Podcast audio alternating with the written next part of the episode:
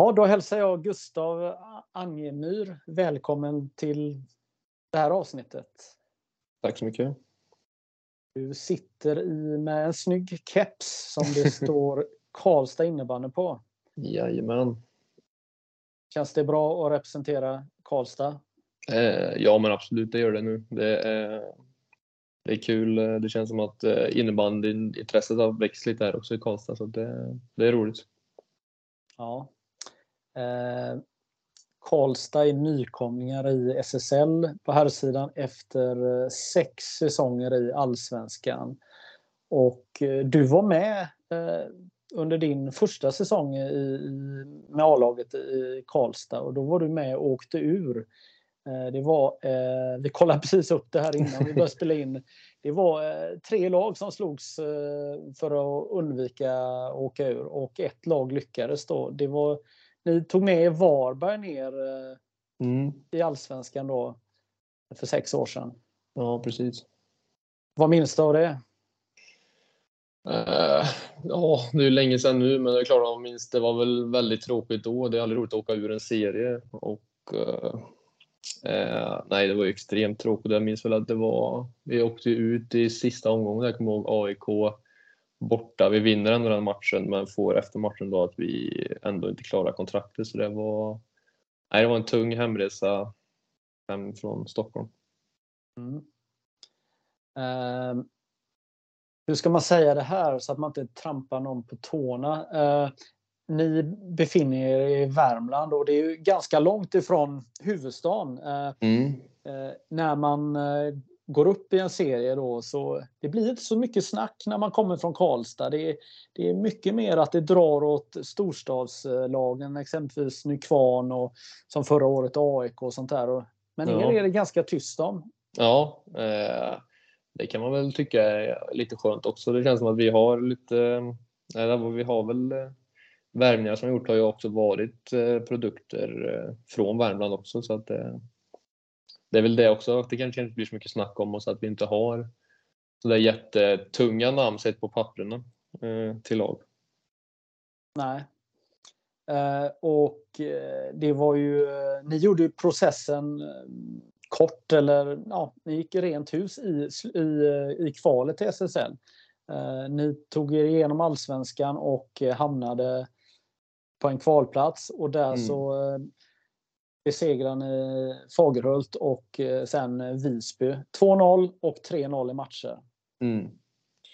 Eh, precis, ja, det var en eh, väldigt eh, rolig vår så sett. Eh, Fagerhult, eh, jag tror match två, där ligger vi i Lunden med fem två. Man hade nästan redan ställt in sig på matchen på söndag igen för match tre, men så gör vi någon sjuk vändning där eh, och lyckas vinna den matchen, så det var... Eh, lite tur, men det behöver man. Och sen tycker jag Visby går in och bara egentligen stänger ner dem i tre matcher och är sjukt effektiva. Det är nog det vi vinner på. Så det, mm. Mm, roliga ja, det, matcher. Ja, imponerande och eh, vinna i, i raka matcher, precis som du säger, första kvalomgången. Så är, det är ju små marginaler i, i kvalmatcher såklart. Mm. För ni har ju varit i kval tidigare år, eller hur? Ja, ja, det var väl eh, tror jag var tredje året i rad då vi ställdes inför kvalfinal. Eh, torskade vi mot Djurgården och sen mot Gävle. Så nu och nu tog vi Visby, så det var ju väldigt skönt. Det är många i den gruppen som hade varit med alla de åren, och det var speciellt gött för att, och att vi fick vinna ihop där. Det var nej, riktigt roligt. Det finns ju inga som ville vara med om de här förlusterna, men när man är med och, och förlorar såna här avgörande kvalmatcher, då är, kanske det är ännu härligare när man väl lyckas. Ja, men det blir ju, det var som en extra njutning liksom, att vi äntligen klarar av att ta det där steget upp, så att det var nej, grymt, grymt kul. Mm.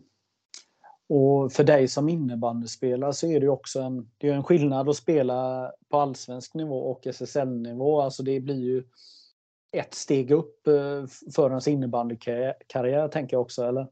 Ja, men absolut. Det, är man ju, alltså, det går ju inte egentligen att spela innebandy på någon högre nivå. Liksom, så att det är ju, har ju varit väldigt motiverande för både mig och alla i lag liksom, att få, få gå ut och, i höst nu och få tävla mot eh, de allra bästa. Mm. Ja, du beskrivs som en fysisk defensiv back som gillar att jobba hårt för laget. Det är, det är ingen, du är ingen rubrikkille direkt, eller? Uh, nej, det ska jag inte säga att jag är. Nej, det är väl, stämmer rätt bra. Jag, vart, uh, jag gick ju ner på backen när Peter Nordström kom in och tog över. Så jag har ju varit back. Det är ju det är bara två. Jag går in i som säsong tre. Några innan var jag ju center eller forward, så... Men jag trivs i den rollen och jag tycker det, det är kul. Precis, du nämner eran tränare här, Peter. Eh, han har ju gjort sig känd i innebandy Sverige att han, han städade lite i erat, eran trupp. Eh, tog, ja, det här, tog det här beslutet att plocka bort skickliga innebandyspelare för att börja om och bygga, bygga om helt enkelt. Ja, ja, det kan man säga. Mm. Kan du berätta hur har, hur har det här ombygget gått? Alltså, det har väl varit, det har väl varit lite av en berg- och dalbana. Man minns ju när, när han kom in och det var så här, det var ju ett oprövat kort, en liten chansning från föreningens sida skulle jag säga. Man kommer ändå in med, alltså det kommer in med tydligt ledarskap och en eh, tydlig idé om vad han vill göra, vill göra med lag och hur vi ska spela. Och sen funkar ju inte det för alla, vilket blev, blev väl ganska tydligt då tidigt in på säsongen. Vilket gjorde att... Eh... Vill du fortsätta lyssna på hela avsnittet? Det kan du göra som Innebandymagasinet Plus-medlem. Logga in på innebandymagasinet punkt se.